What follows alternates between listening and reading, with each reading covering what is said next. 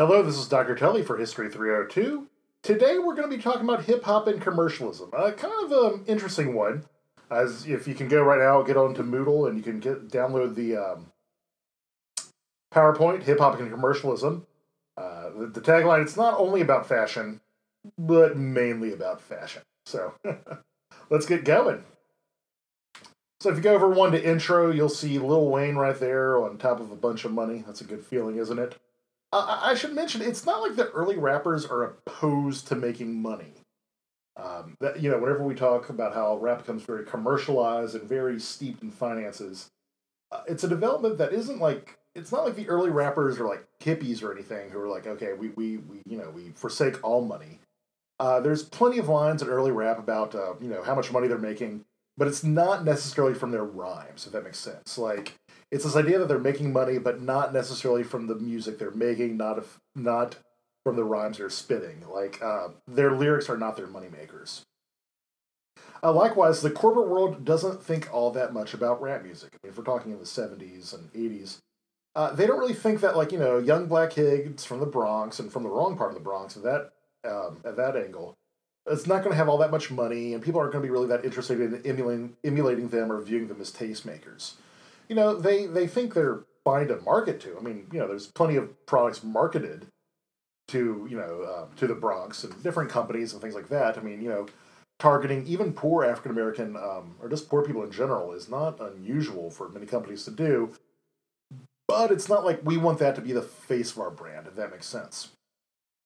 But boy howdy, does that change in time. And I know saying boy howdy makes me lose all sorts of street cred, but whatever. Uh, rap music went from being associated with like the lowest of like poor people to now it's shorthand for wealthy. Um, you know, the, the financial and lucrativeness of rap is really part of its whole shtick. Uh, Dr. Dre, for instance, he's now an executive with Apple. Uh, Jay Z partnered with Samsung to release an album. Uh, Snoop Dogg will advertise on pretty much anything. I saw him advertising for pistachios. A rap was viewed, rap is viewed, I should say, as a commercially acceptable depiction, and rappers themselves are seen as people with a lot of money. So it's a very mutually beneficial relationship. You know, rappers get money from advertising and endorsing all these products, and companies get sales because rappers endorse them. And this is something interesting. This is actually one of the questions that really got me interested in uh, researching rap music, like rap history It's kind of how it's it's viewed almost like it's impossible for a rapper to sell out, quote unquote. You see a lot of time in the rock world, like, oh, you know, they, they were better before they sold out, or, you know, look at them such corporate sellouts because they're marketing themselves or they're allowing themselves to be, you know, the, the spokesperson for all these products. Um, once rap music becomes popular, getting big checks for selling products is almost seen as part of the process and a very very acceptable one at that, a very viable part of the process. More than just part of the process, it was almost viewed as a goal. Like that, that in and of itself gives you street cred. Whereas for a lot of other genres, doing something like that is viewed as being a sellout. So if you go over one slide, you're going to see where this all theoretically begins. Where this all theoretically begins. The first linkage between hip hop and marketization is the song My Adidas. All right, My Adidas. It's it's between Run DMC and um, and the Adidas and the Adidas shoe company. Uh, and as I've mentioned a lot with early rap stuff, there's a lot of talk, a lot of hearsay, a lot of differing accounts, a lot of, you know, fuzzy, scuzzy chronology about what happens when. Okay? So we do know the song came out. We do know it's done by Run DMC. And we know Russell Simmons had a lot to do with it. Let's talk about the story. So here's what we know for a fact. Uh, Run DMC, as we've talked about before, they're ma- managed by Russell Simmons, who I've talked about extensively. I've read a book about the guy. Um, and by by the time we get to 1986, Run DMC is pretty big, and um, he's been delegating a lot more stuff to Lyor Cohen. Uh, remember, Def Jam, which was his music label, was run pretty much by Russell Simmons, whereas Rush Productions, Rush Management, his his side business, which was very linked to Def Jam. So even though theoretically Run DMC was not signed to Def Jam, they were part of Rush Management. They shared one set of books, so it all kind of gets blurry. Lyor Cohen was the one that basically Russell Simmons delegated a lot of stuff to. Pretty much a lot of his business stuff went to Lyor Cohen. Most of his creative stuff went to Russell uh, Rick Rubin. And so, according to lore, and this is a story I've heard from multiple different people, multiple different accounts, different chronologies, so this is kind of the amalgamation, the smush it all together story. Um, one night, Russell Simmons was high on PCP. Uh, Russell Simmons liked Angel Dust, he liked it quite a bit. And apparently, while he was doing it, he was ranting about how Run DMC needed to make a song about his Adidas sneakers. He's like, guys, you need to make a song, make it about sneakers, make it about how you much you love your Adidas. And he's like, and one day, you know, you're going to tell all the people in the audience to put their Adidas up in the air. They're going to put their Adidas up in the air. And then, uh, you know, we're going to get a million dollar endorsement deal. It's going to be so much money from the, the company. It's such good advertisement. They're going to see all these kids are listening to you and they can't help that to give you a, to give you a, to give you some money, give you an endorsement deal. Now, there's another version of the story. The, the sober version of the story is that uh, the people who make the song are actually running DMC, the two guys in the group well, there's three guys in the group, but the two rappers in the group, they write on their own, and then uh, Simmons insisted that it is on the album. Uh, in a sober, you know, non PCP fueled, uh, not rant, he says basically, "Hey guys, you know, y'all wrote that song about how much you like Adidas sneakers. Why don't we put it on the album and, and see what's going to happen?" So, why it got written is kind of uh, kind of up in the air. What we do know, what we do know. is when Run DMC does their concert in Madison Square Garden, they start doing concerts, or they're ending their uh, their U.S. tour. Uh, they they do the song, they do the song My Adidas, and at one point they tell the audience, "Hey, put your Adidas sneakers in the air." And you can go over one slide, you will see the moment where basically Run DMC, the song had already come out, they're on tour, and they yell, "Hey, put your sneakers up in the air." Now, according to legend, when Lyor Cohen saw this, he said to Russell Simmons, I'm going to go get an endorsement deal. And he called up Adidas immediately. That's the story. Realistically, actuality, because I've interviewed some of these guys, um, this was kind of a setup to begin with. Uh, Cohen actually had already contacted uh, the Adidas company, uh, brought an executive by the name of Angelo Anastasio. Nice guy. Uh, he does like women's shoes now, but at the time he was like working with Adidas he has like high in Italian lady shoes now, but at the time he's working with Adidas, uh, the, the, sports company.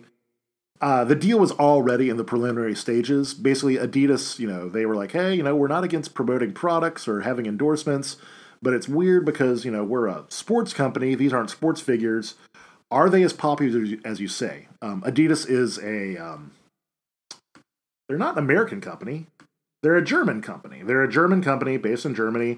Uh, Germany doesn't know that much about hip hop in this time period. Uh, you do have some early '80s German rap groups. Um, I do have a, a, a presentation. I'm not going to do it in this class, but I have this thing about world hip hop and German rap is weird. Um, it's very hard to do in German because German has very strict like language rules and like grammar rules. So rap is not that popular in Germany in this time period. So basically, you know, uh, Lyor Cohen's been pestering Adidas, like, hey, send over somebody. And, uh, and basically, Angelo Anastasio comes over to watch the concert to see is he as good as his word? Like, are they going to, you know, are, is the crowd really that big into Adidas? Is, um, you know, do they listen to Run DMC for buying products? So whenever they they put up their sneakers, basically Anastasio was like, okay, yeah, they're good as their word. Uh, there's also a little bit of urban legend here that also after they did it, they did the song again and they made a video telling Adidas, "Give us a million dollars." They probably weren't that crass. Um, if there is a video, I have not seen it, and I have extensively studied this. I, I wrote about this incident. Uh, I wrote my thesis about this incident, so uh, yeah, yeah. I, if there is a video, I've not found it. Not to say it doesn't exist, but by most of the accounts, if I were to say the non legend version of it, the, the most realistic idea of what probably happened, it's that Cohen had already been in contact with Anastasio. You know, the, the putting up the sneakers was a sign of good faith. You know, basically, are are they as good as their word? What does indeed happen, though, if you go over one slide, you know, don't go over one side. What does indeed happen, though, is that Adidas does indeed sign the deal to a million dollar endorsement deal. It's either one million or one point five million. Numbers get fuzzy. Uh, we do know, however, that Russell Simmons and Lyor Cohen get most of it. Uh, basically, it was Cohen gets a third as a finder's fee. Russell Simmons gets a third because he's their group's management. and the group gets a third to split three ways. So the, each of the members got of the group got about a hundred grand for it, and the label gets some more. Uh, if you go over to Moodle, I want you to click on the uh, Run DMC Adidas commercial. You'll see right there. They start doing a lot of ads for Adidas. A lot of ads for Adidas. They start doing commercials. Uh, you, will see the actual video. It shows like the group uh, getting off of a helicopter. They're wearing their Adidas shoes. It does like the first couple bars of my Adidas. What is interesting, this is the first time that a major brand has willingly linked itself to rap music. As I mentioned earlier, Adidas is like a German company. They're a sports brand. Uh, they they had endorsements, but it was like athletes. Uh, for the first time, it's this is like a lifestyle. This is you know Run DMC. They are not athletes. You know you do not have to wear Adidas shoes to rap uh, for for a like equipment purpose. Does that make sense? Like you might need to wear Adidas shoes to play soccer because they make soccer shoes, but this is like we're wearing lifestyle shoes. So it's showing now that rap is more than just music. It's it's a style that defines one's identity, but also one that can be purchased. Now, having mu- musicians linked to products wasn't new, but was a little bit unique about this was that it was Run DMC that had done the pursuing. Usually, it's companies going to musicians or going to like entertainers, celebrities, and saying, "Hey, please wear this. You know, we want you to wear this. We'll pay you money." Uh, this is interesting in that Run DMC was the one that was doing the pursuing. Run DMC was the one, or Russell Simmons, more than likely Lyor Cohen. But theoretically, I mean, Run DMC, they made the rap before they ever had the endorsement deal. Uh, the rap was the, the rap song was the reason why they got the endorsement deal. And so now it seemed that rap music could be the source of commercial products. It could be something that's advertised. A weirdly early one from 1988, if you've ever won, is Fruity Pebbles. I never thought you'd ever see this, which is weird. And actually, it sticks with the rap thing for quite a while.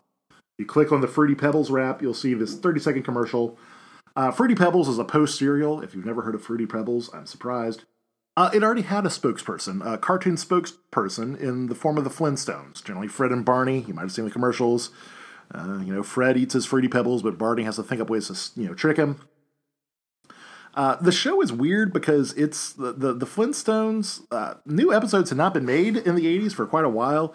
Uh, they stopped making new episodes of the Flintstones in the 70s, and the Flintstones itself is a knockoff of the Honeymooners, which is a 1950s show. Um, if you ever see the Honeymooners, it is the Flintstones, except the Honeymooners takes place in contemporary 1950s America, whereas the Flintstones are Stone Age people. You know, they're they're like cavemen. Anyway, if you watch the commercial, you'll see it's a commercial where Barney, who's based off of a 1950s character living in the Stone Age, is going to do rap music, the hip new 80s novelty of rap music, to try to sneak the Fruity Pebbles away from Fred.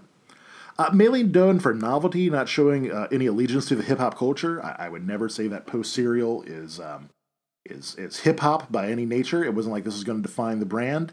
However, they they kind of stick with this hip hop thing for a while. Uh, there's weird connection between Flintstones and cereal and rap for a while. Just in their commercials, they do a lot of rapping, which is weird. And it goes on through the 90s, even. Like with post cereal sponsoring some different rap groups. Like I remember they had a commercial like there was a there was like a mixtape or a mix CD that came in the boxes of Fruity Pebbles, or well, it was like you had to send in like proof of purchases. Like if you send in three proof of purchases, uh, you can get this album. And it's like, you know, they're, they're like, hey, Barney, you can listen to the new Salt-N-Pepa song. It was so weird that it's like these are cartoons from the 50s about a 50s parody of Stone Age people talking about the hip new rap groups of the 90s.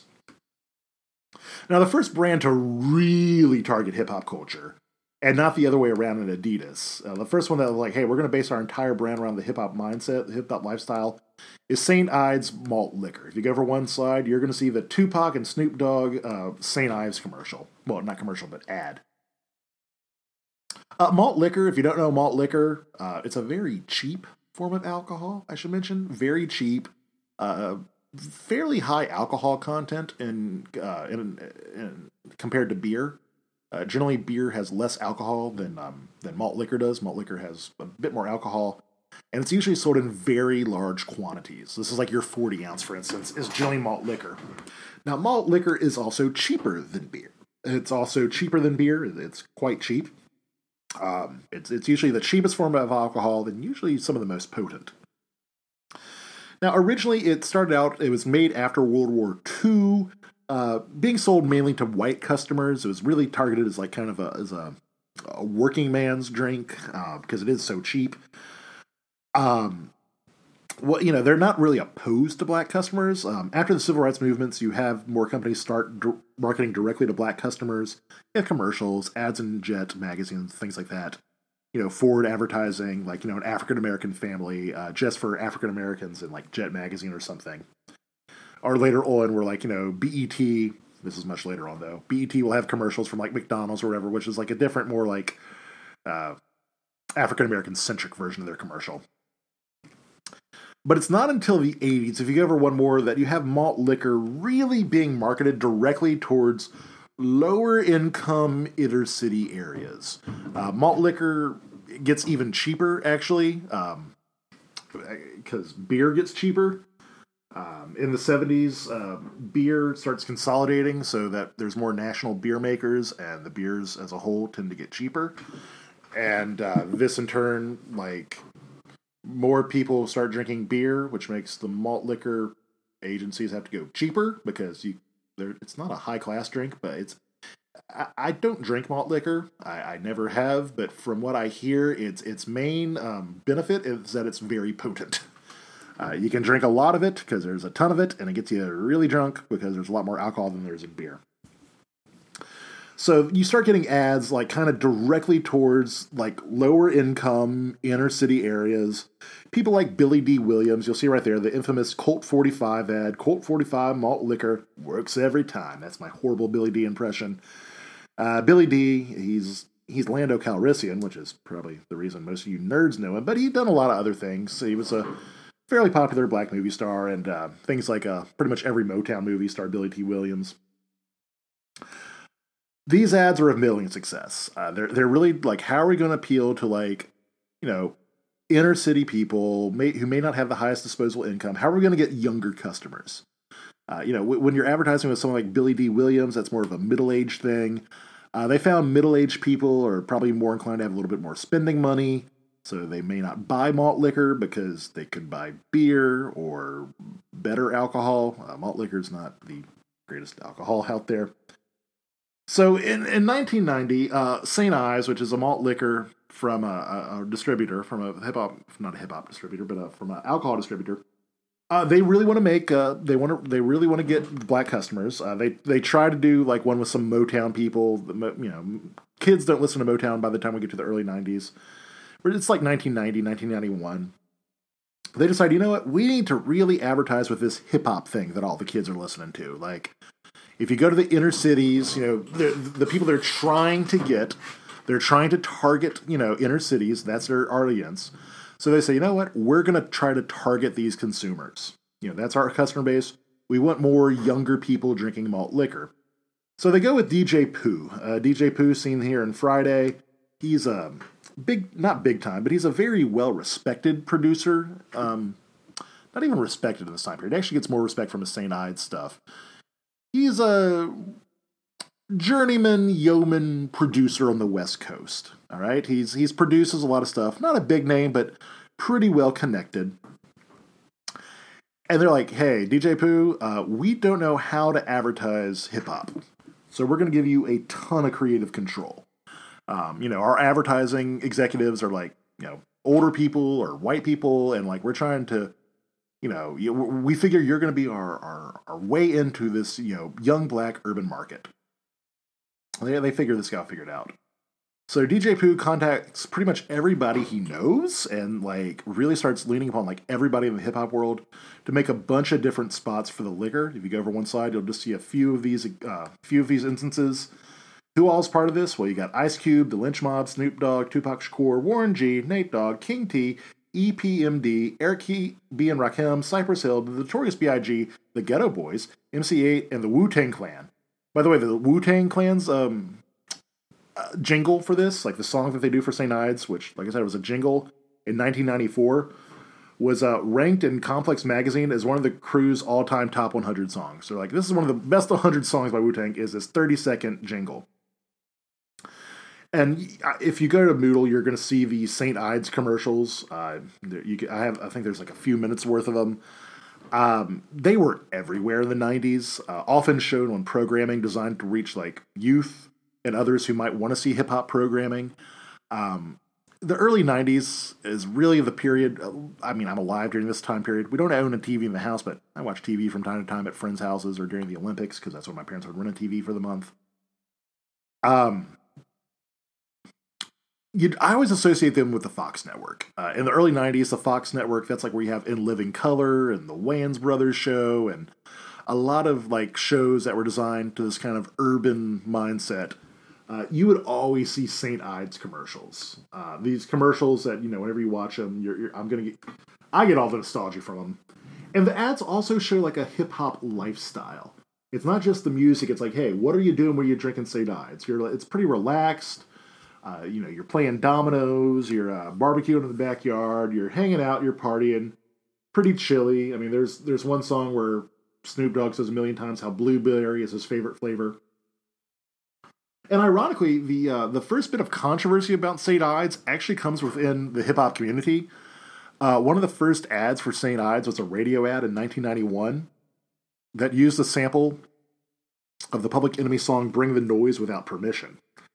Now, here's the thing: you know that's not the most unheard of thing. It's a big company, but Public Enemy did not like malt liquor. Uh, they actually recorded a song called "One Million Bottle Bags." which basically said how bad malt liquor was for the black community. As I said, malt liquor is very um, alcoholic. It's not good for you. I mean, it's not like any alcohol is really good for you, but malt liquor is especially not good for you. And basically, Chuck D is like, oh, hell no. You know, I hate malt liquor. I make songs about malt liquor. Yeah, but sorry, I make songs about how much I hate malt liquor and how it's bad for black people in general you're not going to use my you know song without my permission without paying me any money to advertise your malt liquor and he actually sues the company for $5 million it was settled out of court for undisclosed sum uh, also, I mean, I did mention that malt liquor has a lot more alcohol than beer, so it does get under a lot of scrutiny.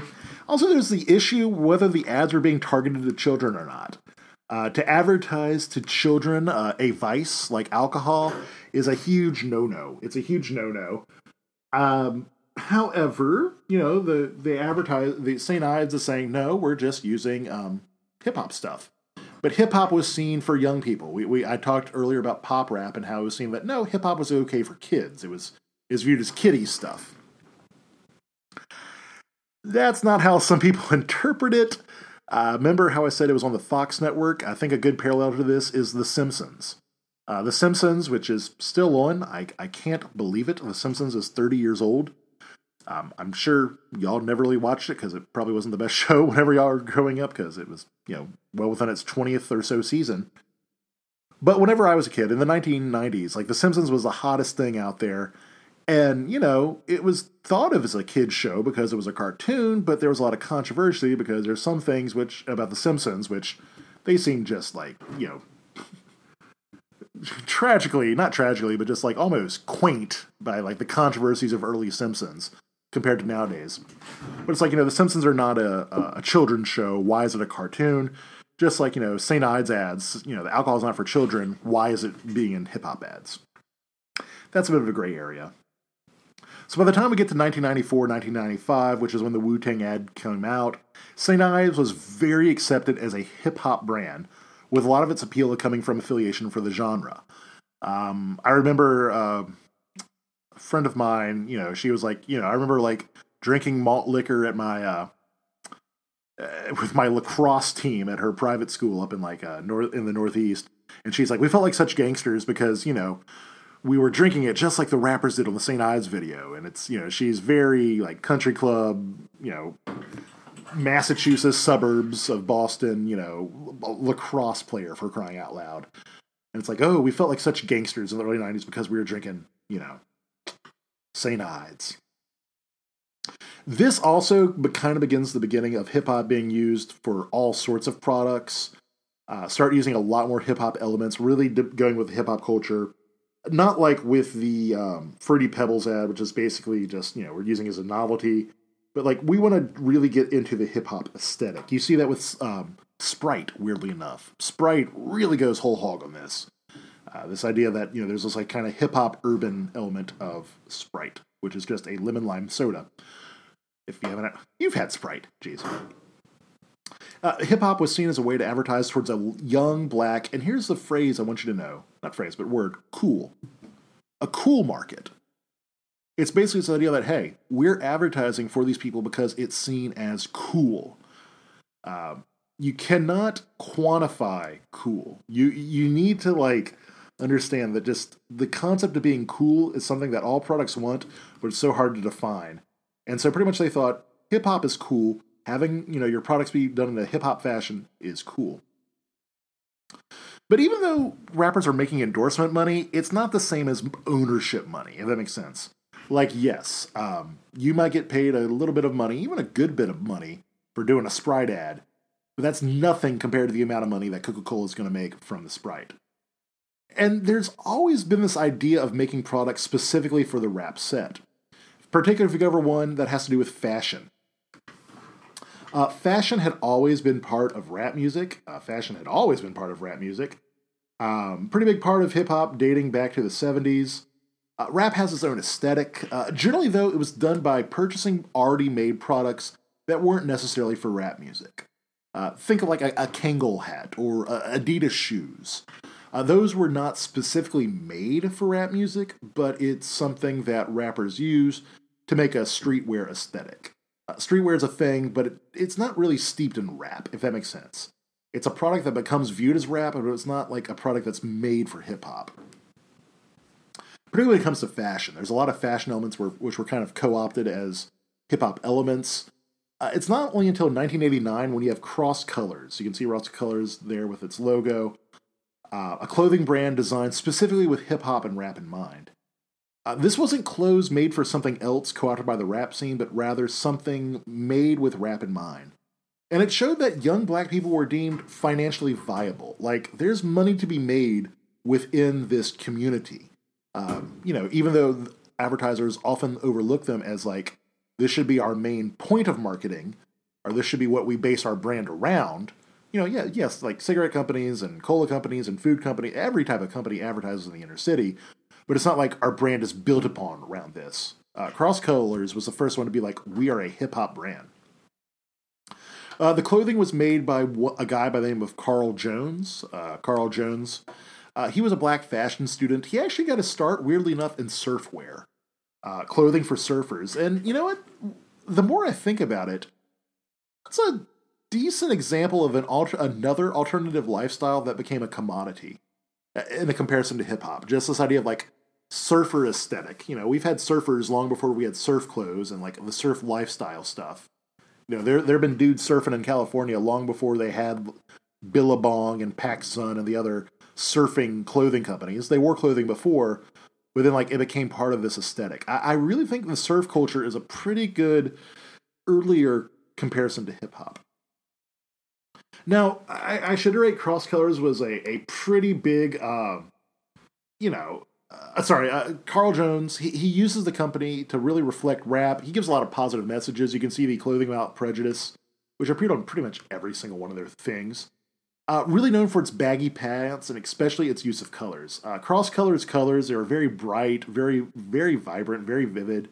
If you go over one more slide, you will see the 90s. Um, whenever I think of the 90s, and growing as a kid as the 90s, uh, this is what I think of. A lot of bright colors, a lot of a lot of bright colors. Everybody there is wearing cross colors, uh, especially that one of TLC wearing so much cross color stuff right there.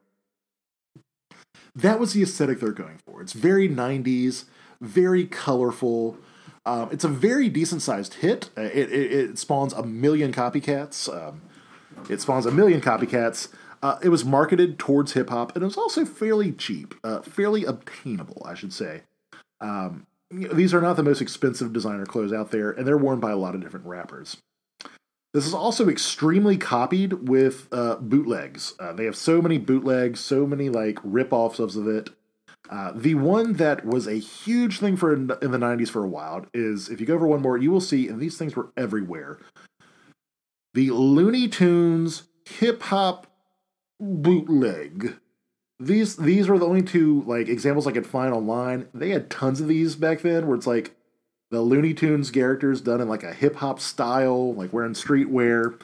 A lot of times they'd have like a local sports team. I'm like, there's no way in hell they got the licensing rights for this because get a Looney Tune character and a sports team, like that's a ton of money. And these things were available for like you know you, you bought them in your local convenience store because they, these were bootleg. These were not like legitimate shirts. I don't know who made them, but I can attest that they were everywhere. Like looking at these shirts right now reminds me of elementary school. Like these kids wore these all the time in elementary school. Kind of these bootleg cross colors looking things.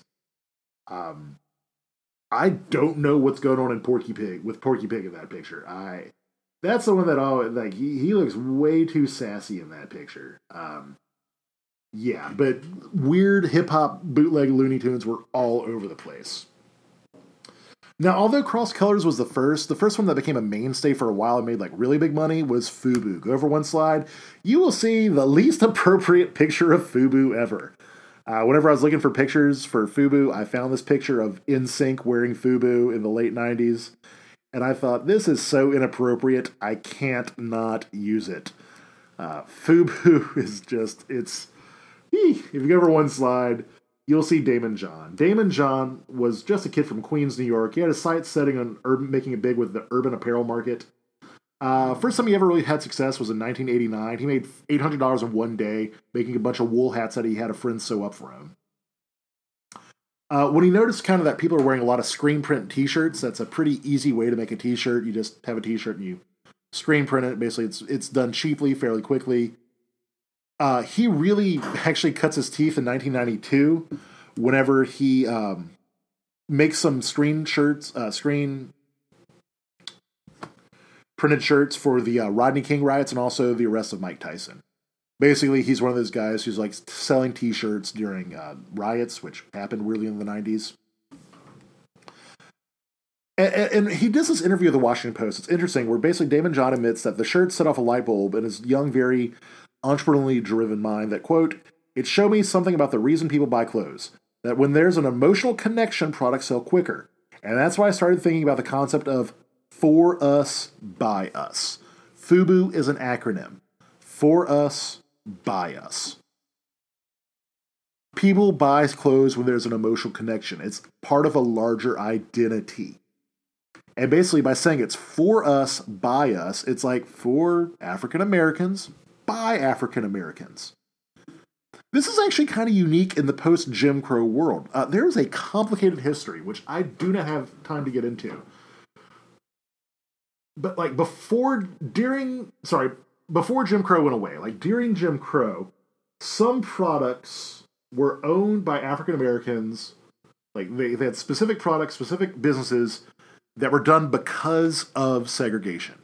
Like you have to have the black version of it because you can't go to the white one. After Jim Crow falls down, after you know products start getting marketed towards everybody, uh, most companies try to be somewhat racially ambiguous they might advertise primarily to white persons, but it's not like they overlook black persons or say, you know, we're only a white company. Uh, think like a car company. I think that's the best example, or like a soda company. You know, uh, there's no like black car, white car. You know, it's not like, well, we have the Fords and then we have the black Fords, or like, here's white Coca Cola and black Coca Cola. It's all the same Coca Cola. They might advertise it a little bit differently in different neighborhoods, but it's not like there's a separate product or like a separate industry. Uh, but Fubu is kind of going, I don't want to say it's regressing, but it's like going back to an older mindset of like, no, we're making this product for us, by us. And basically, Daymond John saying you need to have an emotional connection to the product.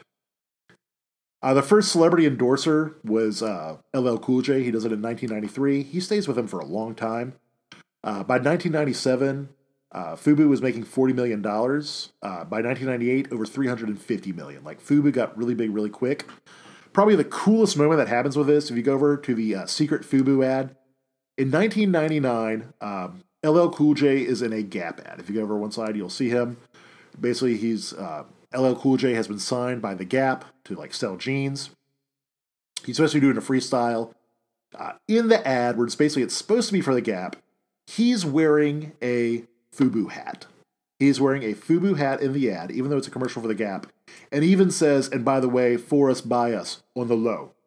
Like basically, he says, "I know I'm in an ad for the Gap, this white company, but hold on, y'all, I'm wearing a FUBU hat. I can't believe the Gap people didn't notice that." And he says, "For us, by us." Basically, that is FUBU's tagline. So pretty much, FUBU just got like Gap money to do some advertising without paying a dime. And I can't believe the Gap didn't catch that.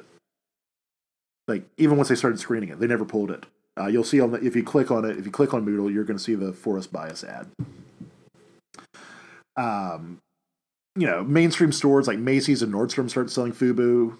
People like NSYNC feel comfortable wearing FUBU, which they shouldn't. Uh, if you ever, uh, by the time John himself becomes pretty successful, now he's on Shark Tank as a generic rich guy. He doesn't even do the fashion stuff too much. There are other lines. I'll talk to you a little bit about some of the other lines. Uh, Phat Farm was another one. If you go over one slide, you'll see Phat Farm done by Russell Simmons, who's the Russell Simmons of being Russell Simmons. Um, his main interest in fashion, um, he was honest with me one time, was because he was interested in models. he was like, eh, models are hot. I want to be around models. He, he later married a model. Um, at first, it was sort of just his little uh, small Soho shop in New York. Uh, he put a ton of money into it. Uh, it lost $10 million for the first six years. Basically, he put $10 million in it for the first six years before it finally made, it made some money. Um, it, it, had a couple good years. It was never as big as some of the other brands. Um, I blame the name, frankly. Russell Simmons doesn't agree with me, but I think, you know, Phat Farm is a name for like from the 50s and stuff were like like a weight loss camp and still people have the connotation of like it's for big and tall people uh, you know any clothes with like fat in it you think like well it's a, it's a big and tall brand. The thing that really frustrated russell simmons and he tried hard to get around this with his american classics brand later on was that it kept being pigeonholed as ethnic. Like this is a rap clothing line. He's like no i want this to be an everybody clothing line because he wants the mainstream money. If there's one thing consistent about russell simmons he likes mainstream money Okay, so that is Phat Farm. If you go one more, you will see Sean John. Sean John, that was Puff Daddy's company, or Puffy, um, whatever you want to call him. Uh, Sean John, that, that, that Sean John right there. Uh, he'd been interested in fashion for quite a while. It does okay for a while, but oversaturation happens. Uh, he does walk a line, though, of trying to be both high class and obtainable. Uh, we're going to talk about that a little bit later when we talk about just the the whole aspect of obtainability versus high classness when it comes to hip hop.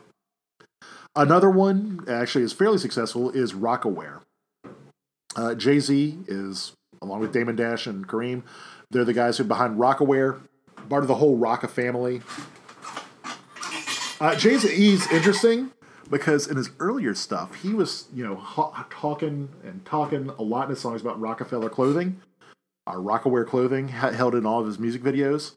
Uh, in 2007, he sells the line. He actually sells his interest in the company for $200 million. But he stays on as a brand ambassador.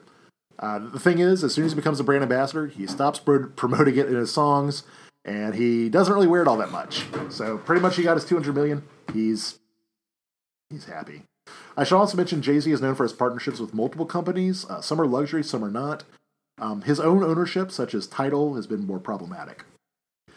Uh, then another one is Apple Bottoms, done by Nelly, who we talked about last week. Uh, I think this is part of his uh, make himself, you know, redeem himself uh, public relations tour with women. Uh, it is a it is a women's jean company. It's a women's jeans company, um, supposedly done for for for curvy gals, uh, girls with with more curvy behinds. Was his rationale behind it? Uh, it is interesting that it's a hip hop label. You know, he's a rapper who's not making clothes for other male rappers. He's making it for women. Um, I think the most famous thing ever to happen to this was how they get name checked in the apple bottom jeans and the boots with the with the fur. The whole club was looking at her line.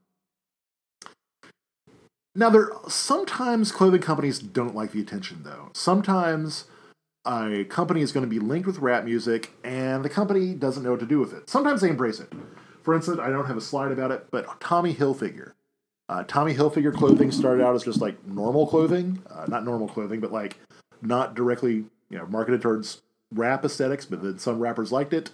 Uh, Tommy Hilfiger kind of leaned into it. He's like, okay, people like Tommy Hilfiger, rappers like it, I like them too. But sometimes some brands don't like the attention. And a prime example, if you ever one, is Cristal. Uh, Cristal is a very high end French champagne. Uh, some of the earliest ones were done for like, you know, kings of France when they still had kings of France before they cut off all their heads. Uh, Cristal fit the rapper aesthetic fairly well. It was expensive, it was gold, it was flashy, it had the appearance of luxury. Uh, while a direct connection or agreement between the makers of the alcohol and various rappers was never explicitly stated, the association between the two became assumed, an afterthought with the liquor becoming just another demonstration of excess and wealth. If you go over one side, you're going to see uh, was used a lot in rap videos. Like, a lot in rap videos. It's just like, hey, here's how rich we are we can use you know a bottle of champagne which is several thousand dollars to just pour on nothing. Or we'll pour it on a woman or we'll just you know just just, just extravagant wealth. And even though this isn't like adidas or anything where they uh, they have an you know a, a endorsement deal in place uh, people just kind of assume hey Cristal knows about it. You know they're they're okay with being associated with rappers and rappers are okay with associating with Cristal However, in 2006, um, in an interview with The Economist, Frederick Rouzaud, which was one of Cristal's managing it directors, commented on Cristal's place of esteem with the, in the hip hop community, viewing the association with curiosity and serenity. When he asked if the, when he was asked if the linkage between the two could possibly hurt the brand, he responded, "That's a good question, but what we, we can do? We can't forbid people from buying it. I'm sure Dom Perignon or Krug would be delighted to have their business." While not explicitly stating he did not desire rapper's business, the tone of his remarks implied that Rouzaud was speaking for the entire Cristal organization and that he's resigned to the esteem that the liquor held. Basically, he's like, you know what? We're not crazy about it, but what can you do? You know, there's other expensive champagne brands out there, but they're not going to do it. While the hip hop culture felt the appearance of Cristal was the perception of wealth, Rouzaud's comments seemed to signify that Cristal reviewed the with rappers as undesired and sullying to the company's reputation. Due to the response to Rouzaud's comments, Jay-Z would re- release a press release of his own saying, quote, It has come to my attention that the managing director of Cristal views the hip-hop culture as unwelcome attention. I view his comments as racist and will no longer support any of his products in my various brands, including the 4040 Club, nor in my personal life.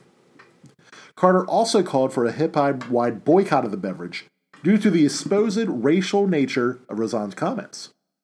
Carter hoped that the loss of revenue and esteem for Cristal would punish the company. Furthermore, Carter replaced his traditional esteem with Cristal with Armand de Brock.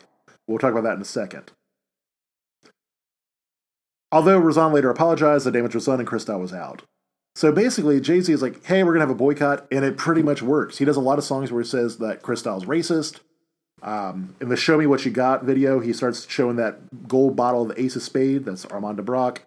If you watch the Show Me What You Got video, he does a great part where, like, a waiter comes up with a bottle of Cristal, he waves it off, and then he brings out a bottle, another expensive bottle of champagne that he later buys, like the company. He later buys the company, so that, that's his company. And although Rouzaud later apologized for it, like I said, the damage was done. Cristal is out. And this demonstrates the thin line between favorable and unfavorable with luxury brands. brands. Although rappers are viewed as wealthy, the whole class element comes into play. Yes, rap music was making companies money, but was it the right sort of attention? You know, now that rap has become shorthand for wealth, it's now like, is this really the right kind of attention? But it really shows just how far things had come from the early days of the genre. But still, it's kind of this Schrodinger's cat version of wealth or affluence you know, where's the line? Are rappers poor people or are they rich people? You know, can they have a luxury brand? That's a problem that Sean John had for a while. Uh, Sean John, uh, the Puff Daddy's label, uh, Puff Daddy's clothing line, I should say, tried to go too high end. They want to say we're the highest end stuff, but it's like, well, you're, you know, you're a hip hop brand. You should be obtainable for regular people because that's theoretically the people who listen to your stuff. So that's that's this kind of thing. It's like you know, are, is it the wealth of the rappers or is it the supposed not as wealth of the audience base? So just think about this kind of overlap. Like I said, this is kind of a thematic one. Mainly, I just want you to talk about that overlap. So with that, this is Dr. Tully for History 304, talking about rap music and commercialism. It wasn't just about fashion. It was a lot about fashion.